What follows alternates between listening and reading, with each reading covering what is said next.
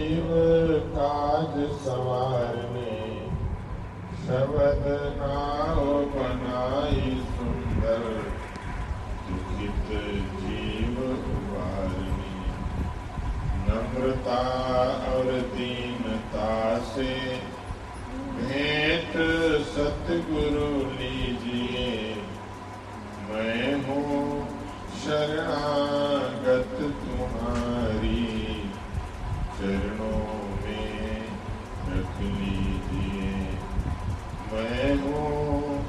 शरणागत तुम्हारी दास अपना कीजिए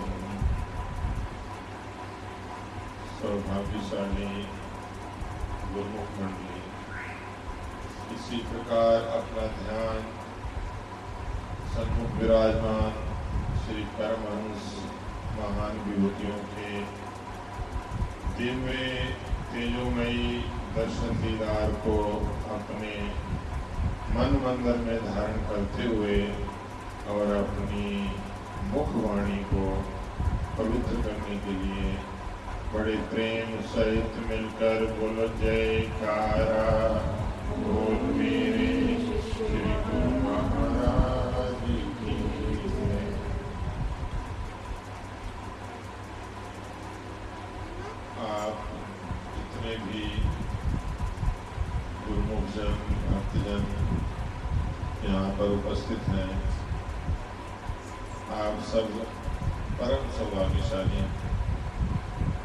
क्योंकि आपको वक्त के पूर्ण अवतार सतगुरु की शरण मिली हुई है।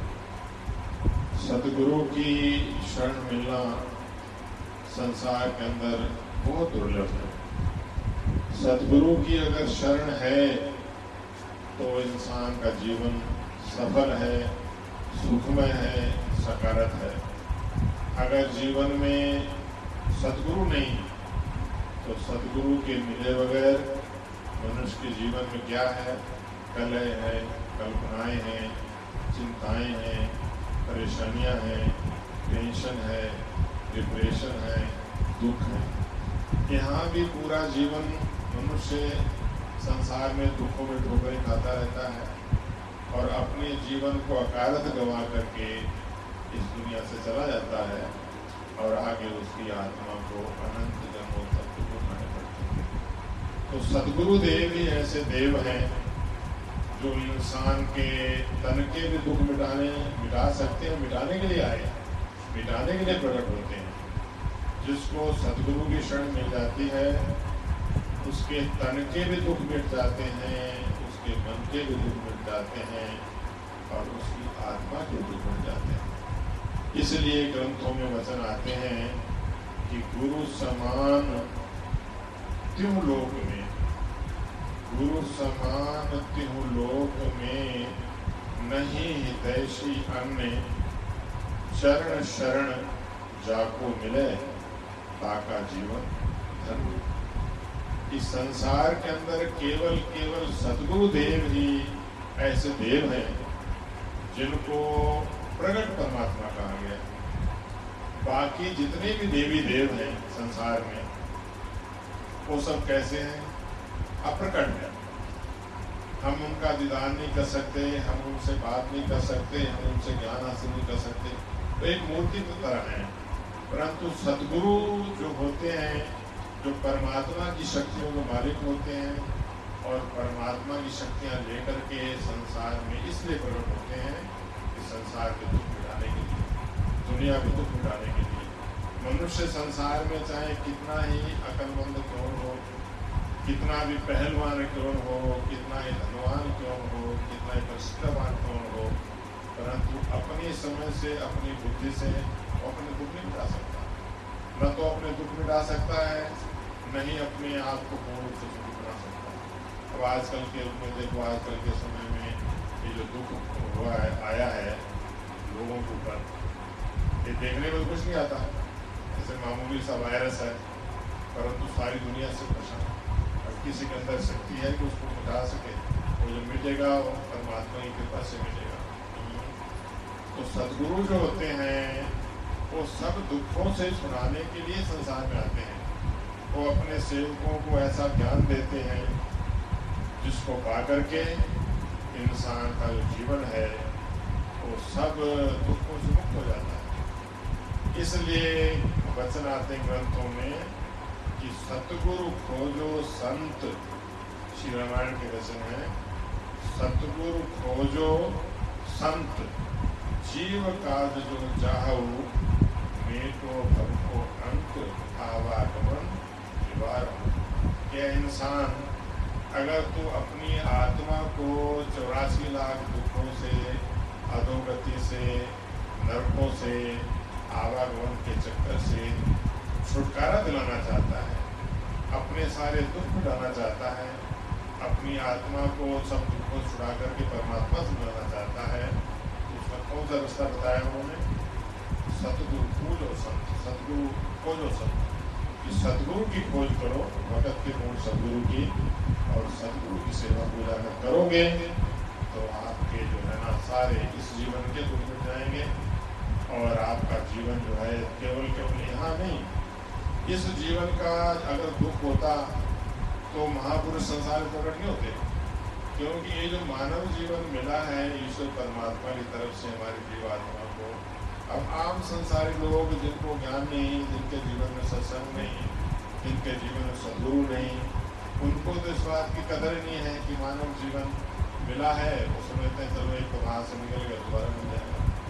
मगर महापुरुष कहते हैं कि मनुष्य जन्म दुर्लभ है वो तन बारंबार, और जो भी बन पाल, जो फल पाका गिरे तो बहुरे लगेगा कि एक बार अगर हाथ से ये जीवन निकल गया, अगर धोखे में, लापरवाही में, माया के धोखे में आकर के मनुष्य ने अपना जीवन ऐसे गुजार दिया तो आगे फिर उसको अनंत जन्मों तक क्योंकि जीवन कीमती तो बहुत है।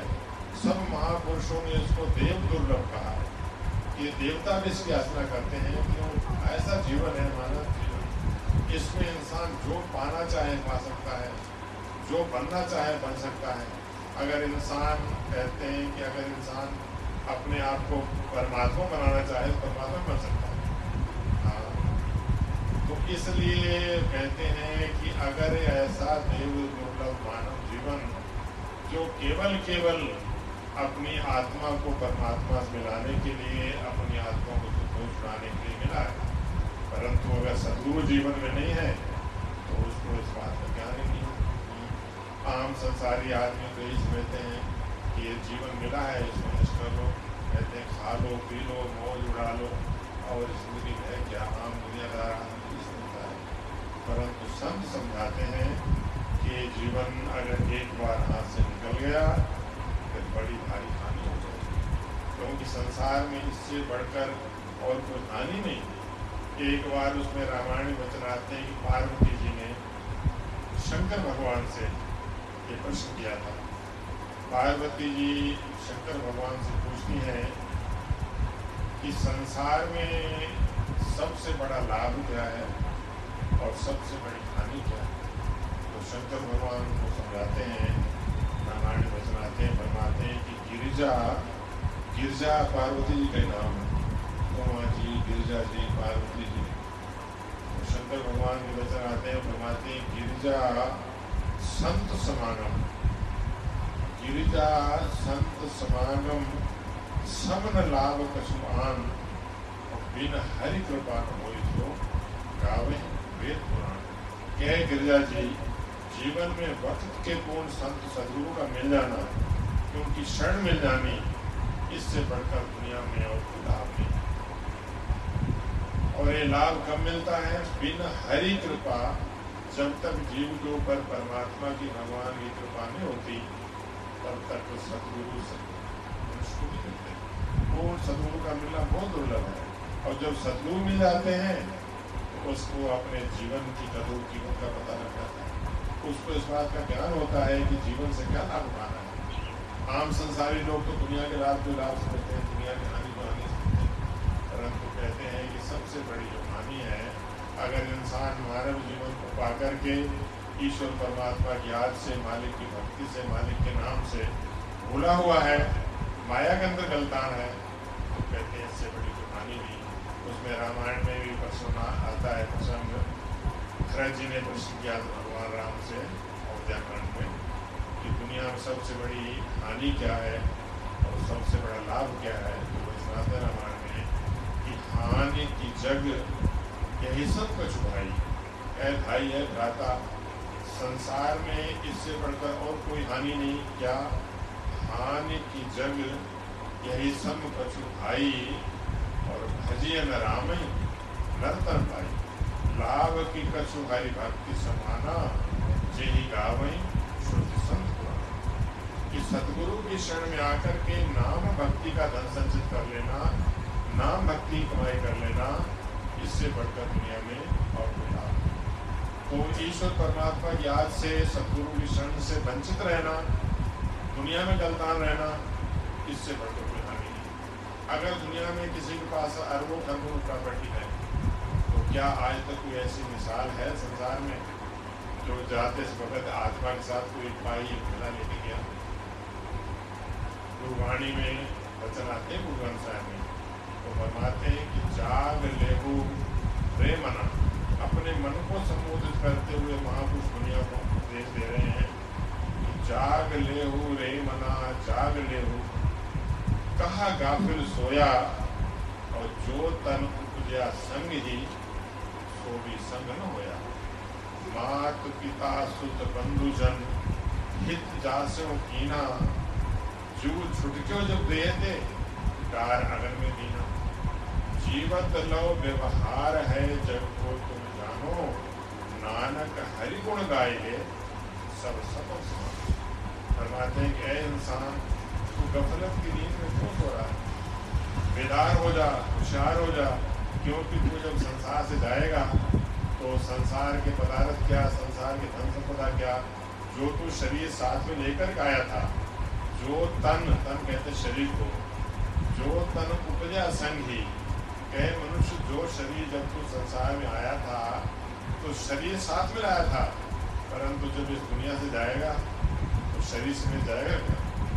शरीर भी यहीं छोड़ जाएगा, और दुनिया में जो भी कुछ बनाया है, जो भी कुछ कमाया है सब कुछ जाना अनजाना हो जाता है, अपना पराया हो जाता है और, जो है, कोई भी चीज़ इंसान के आत्मा के साथ जाती है तो संत उपदेश देते हैं कि ये तो माया का पर्दा मनुष्य की बुद्धि को कराया जाता है, जिसके कारण वो अपने आप को सही समझता है।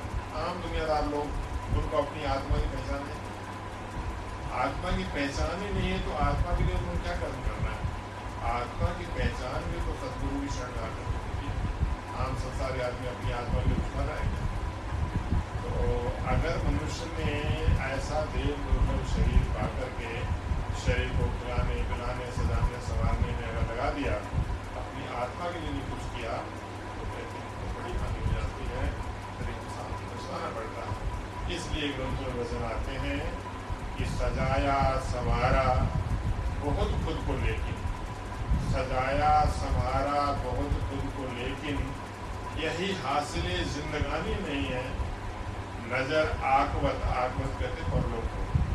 नज़र आँख बत पर भी हो कुछ न कुछ तो कि दुनिया ने आखिर ये हमेशा मनुष्य को ध्यान रखना चाहिए इस दुनिया से जाना है जाना है तो कौन सी साथ वस्तु साथ में जानी है। कहते हैं कौन वस्तु आई तेरे संग, लपट रहे हो, जो लोग बता राम नाम जप हृदय माही नानक पद से घर जाए। है इंसान दुनिया की कोई वस्तु न तो, तो कोई साथ लाया था और न भी यहाँ की दुनिया कोई वस्तु साथ मिल जाएगा। अगर साथ में ले जाने वाली कोई वस्तु है क्या है? कि राम नाम जब हृदय माही और नानक पद से भी करना है कि अगर तो सदगुरु के देव नाम का स्मरण करेगा सदगुरु की भक्ति करेगा तो जब इस दुनिया से जाएगा तो नाम तेरे को और लोग में मालिक दरगाह के अंदर इज़्ज़त दिलाएगा तेरा वहाँ मान सम्मान होगा और मालिक का सच्चा नाम ही तेरे को से बचाएगा दूतों की मार से बचाएगा और तेरी आत्मा को वैकुंठ में सच्चा में पहुंचाएगा नाम के बगैर मालिक की भक्ति के बगैर कोई भी चीज़ ऐसी नहीं है जो इंसान की आत्मा को को बचा सके तो यही इसीलिए संत समझाते हैं ये महापुरुष इसलिए उपदेश देते हैं कि अगर जीवन में सेवा सिमरण परोपकार शुभ कर्म भक्ति वाले कर्म कर लोगे तो आपकी आत्मा जो है महान आत्मा हो जाएगी और महान आत्मा से परमात्मा से आगे हो जाएगी। अगर जीवन में अगर ये चीज़ नहीं है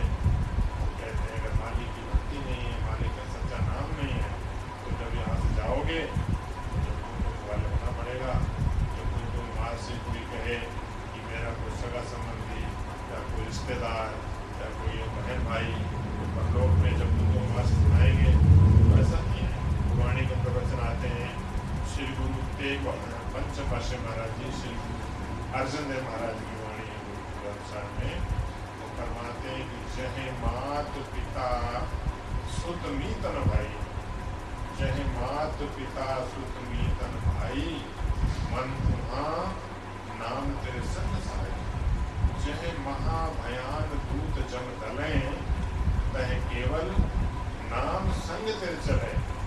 जह मुश्किल होवे अति भारी, हरि को नाम जिनमाई भाई गुरुमुख नाम जपो मन मेरे, नानक पावो सुख यह इंसान जब कोई दुनिया से जाएगा, परलोक के मार्ग में माता पिता बहन भाई सगे संबंधी भी तेरे साथ में जाएगा।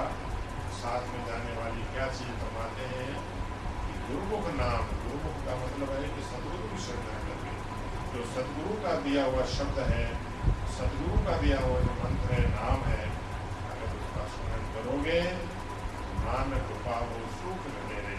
यहाँ भी सुखी रहोगे यहाँ भी आपकी आत्मा हमेशा प्रफुल्लित रहेगी यहाँ भी आनंदित रहोगे।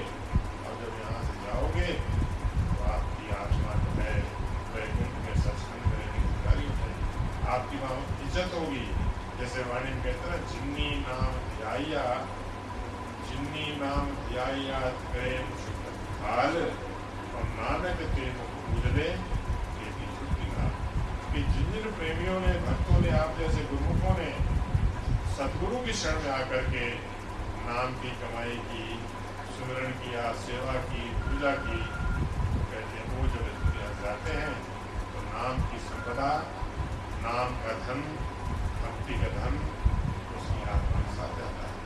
क्योंकि तो परलोक में जो जैसे एक करेंसी जैसे हमारे देश की करेंसी है इंडिया में जो करेंसी चलती है, वो अगर आप किसी दूसरी कंट्री में चले जाओ तो वहाँ चलेगी क्या?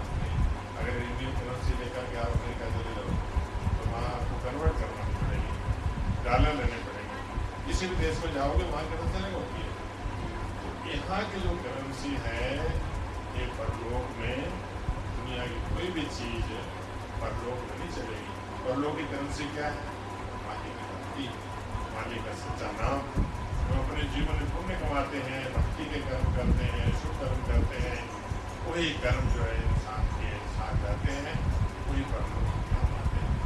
ये इसीलिए कहते हैं कि सदगुरु का मिलना संसार के अंदर बहुत दुर्लभ है, क्योंकि सदगुरु की शरण में गए बगैर मनुष्य को इस बात का ज्ञान नहीं होता पूरा रहता है इसलिए सदगुरु दुनिया होते हैं तो अपने सेवकों को ऐसा हमारे बताते हैं, जैसे हमारे श्री गुरु महाराज जी संसार में प्रकट हुए उन्होंने कितनी विशाल रचना रचाई दुनिया को उतारने के लिए। हमारे श्री गुरु महाराज जी, पहली बादशाह महाराज जी जंगलों में साधना करते रहे करते रहे, दुनिया का कल्याण करने के लिए, दुनिया को उतारने के लिए पहले अपने शरीर को पाते हैं। तो पहली बादशाह महाराज ने इतनी साधना की, अठारह साल जंगलों में जो है ना साधना करते रहे। शेर चीते उनके चारों तरफ़ बैठ जाते थे, शरीर समेत उड़ जाते थे। तो साधना करते करते फिर मौज हुई, भाई जिस कारण संसार में उतार लिया, दुनिया में उतारने भ्रमण करते करते कहाँ पहुँच गए? तेरी साहब जहाँ तुलसी दर्शन महाराज ने अवतार लिया तो तेरी साहब इस भगत जी के घर में विराजमान थे। तो वहाँ भक्त साहिब चंद जी हुए, जिन्होंने आरती की रचना की। लास्ट में पढ़ते ना, साहिब चंद ने गाई पदर जी करके। साहिब चंद भगत जी को जब श्री परम दयाल पहली बार श्री महाराज जी के दर्शन हुए, उनके अंदर में अनुभव हुआ कि ये तो साक्षात परमात्मा है। ये तो दुनिया को तारने के लिए संसार में प्रकट हुए उन्होंने उसी वक्त जो है पेन और कागज़ दिया और आरती बना करके श्री गुरु श्री महाराज जी के पेश कर दी आरती में क्या पंक्ति लिखी उन्होंने? ओम जय श्री जग तारण शुभ मन के उपदेशक एवं त्रासवाद कहे मेरे सदगुरु आपका संसार में जहूर आपका संसार अवतार केवल केवल संसार को उतारने के लिए दुनिया की दुख मिटाने के लिए हुआ है ओम जय श्री जगतारण शुभ मग के उपदेशक एवं त्रास निवारण कि जब आत्मा को जब दूतों की मार्ग से छुड़ाने के लिए सही मार्ग बताने के लिए आपका तो पहली पंक्ति में लिखा था उन्होंने कि परमारथ हित अवतार जगत में गुरु जी ने है लीना और हम जैसे मूर्खन को ग्रह दर्शन तो जब आरती पेश की तो गुरु ने कहा ये गलत है। आप मूर्ख नहीं हैं। आप तो बहुत ही छोटी भाग्यशाली हैं। आप बहुत पुण्य आत्मा है जो आपको सदगुरु की शरण मिली है आता है ये शब्द लगाओ जो मालिकों हम जैसे भाग्य को ग्रह दर्शन हम जैसे भाग्यशाली जीवों को हम भाग्यशाली हैं, जो हमें घर में आकर के तो उसके बाद श्री गुरु महाराज जी दूसरी बार से हमारे रूप में प्रकट हुए, फिर तीसरे रूप में प्रकट हुए, फिर चौथे रूप में प्रकट हुए, फिर पाँचवें रूप में प्रकट हुए।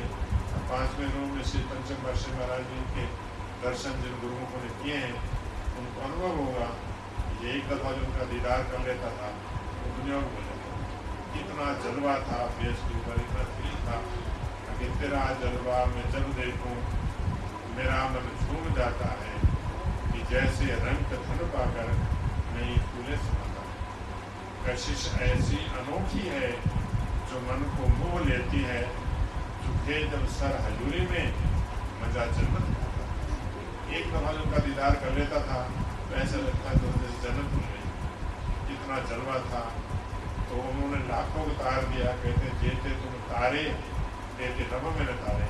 तो आसमान में तारे गिरने तो गिरने। अगर महापुरुषों की शरण आकर कितने जीव जीवता जाते हैं? उसकी वो गिनती नहीं की जा सकती। तो अब आजकल के समय में देखो, हजूर गुरु महाराज जी, हमने तुमको देखा था नहीं देखा।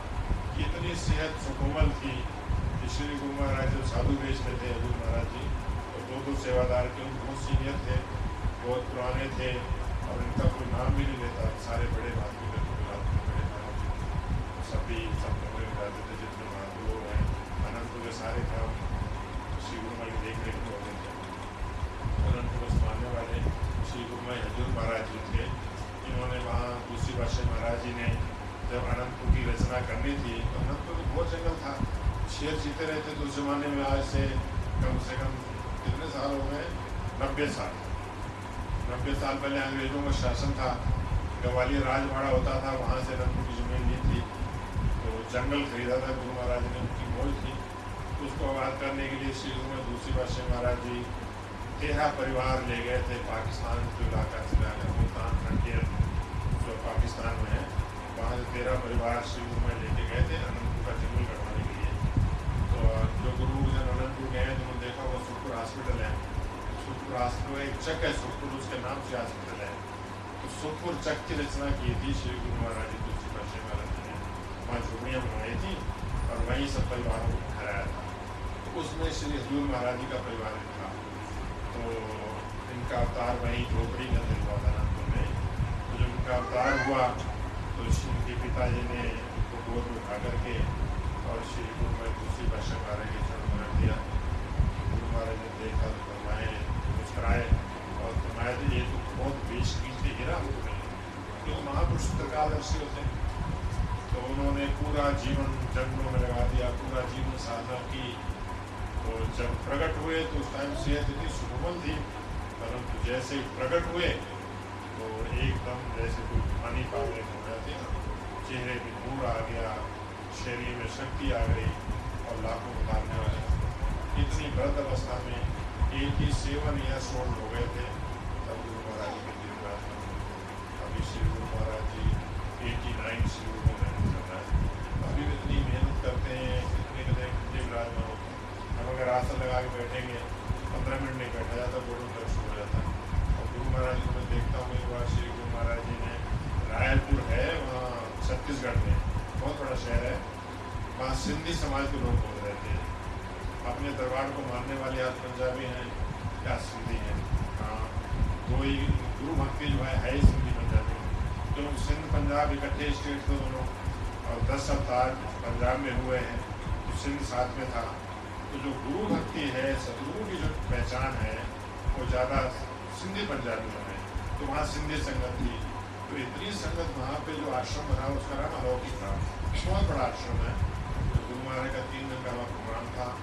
तो लास्ट दिन जिस दिन गुरु महाराज ने चलना था उससे एक दिन पहले शाम को दर्शन खुले शाम को पाँच बजे तो दर्शन खुले तो उस टाइम जितने भी सेवादार थे उनको भी टाइम मिलना था और जो संगत मत्था टेकने से रह गई थी उनको भी टाइम मिलना था तो हम भी वहाँ खड़े हुए थे तो महात्मा जी ने हमको सामने खड़ा कर दिया सूर्य के सामने जो बच्चे आते ना छोटे बच्चे उनको प्रसाद एक क्रंची का डिब्बा और एक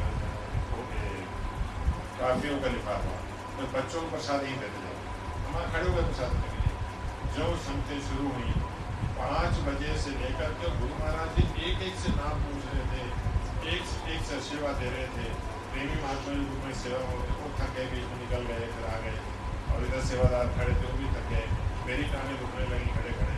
परंतु हम गुरुमा को देख रहे थे कि तीन घंटे लगातार तो पाँच बजे से आठ बजे, कितने चार घंटे हो गए। पाँच बजे से आठ बजे तक गुरु महाराज जी एक ही आसन विराजमान रहे।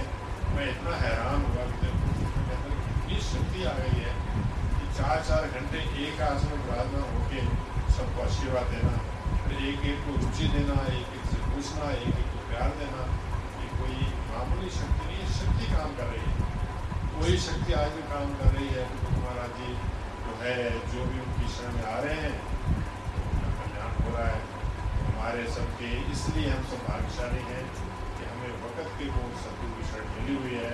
तो हमारा कर्तव्य है कि जितना जितना हम गुरु महाराज से जुड़े रहेंगे, गुरु महाराज की सेवा करेंगे सुमरण करेंगे, पूजा करेंगे, उतनी उतनी हमारी जो आत्मा है, वो प्रफुल्लित रहेगी। उतनी उतनी ये भक्ति की संपदा हमारी आत्मा में अंकित होती रहेगी, जिससे हमारी आत्मा हमेशा प्रफुल्लित रहेगी। ये जीवन में सुख से अनुभूति होगा। कल्याण हमारा होगा। और प्रसन्नता हमारे शिष्य भगवान होगी बोलो जय